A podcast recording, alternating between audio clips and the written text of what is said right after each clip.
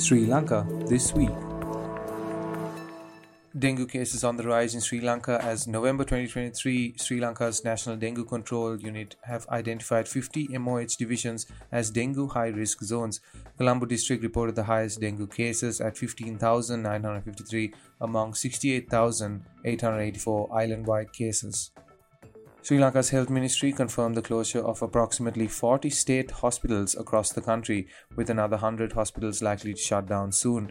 Health Minister Dr. Ramesh Pathirana has initiated a committee led by the Director General of Health Services to address staffing issues and restore patient services. Sri Lanka President Ranil Wickremesinghe removed Roshan Ranasinghe from the Ministry of Sports and Youth Affairs and Ministry of Irrigation positions, prompting Ranasinghe to vacate the ministries immediately. Ranasinghe was notified of his removal during a cabinet meeting in Parliament following Article 47.3a of the Constitution.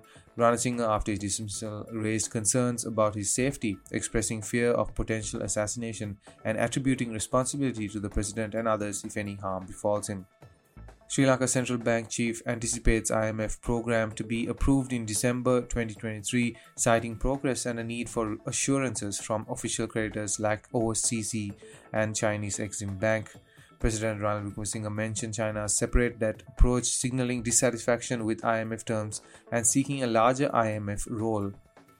Sri Lanka's key inflation rate rises in November. An increase of 1.5% of inflation was measured by the Colombo Consumer Price Index on year-on-year basis by the Department of Census and Statistics.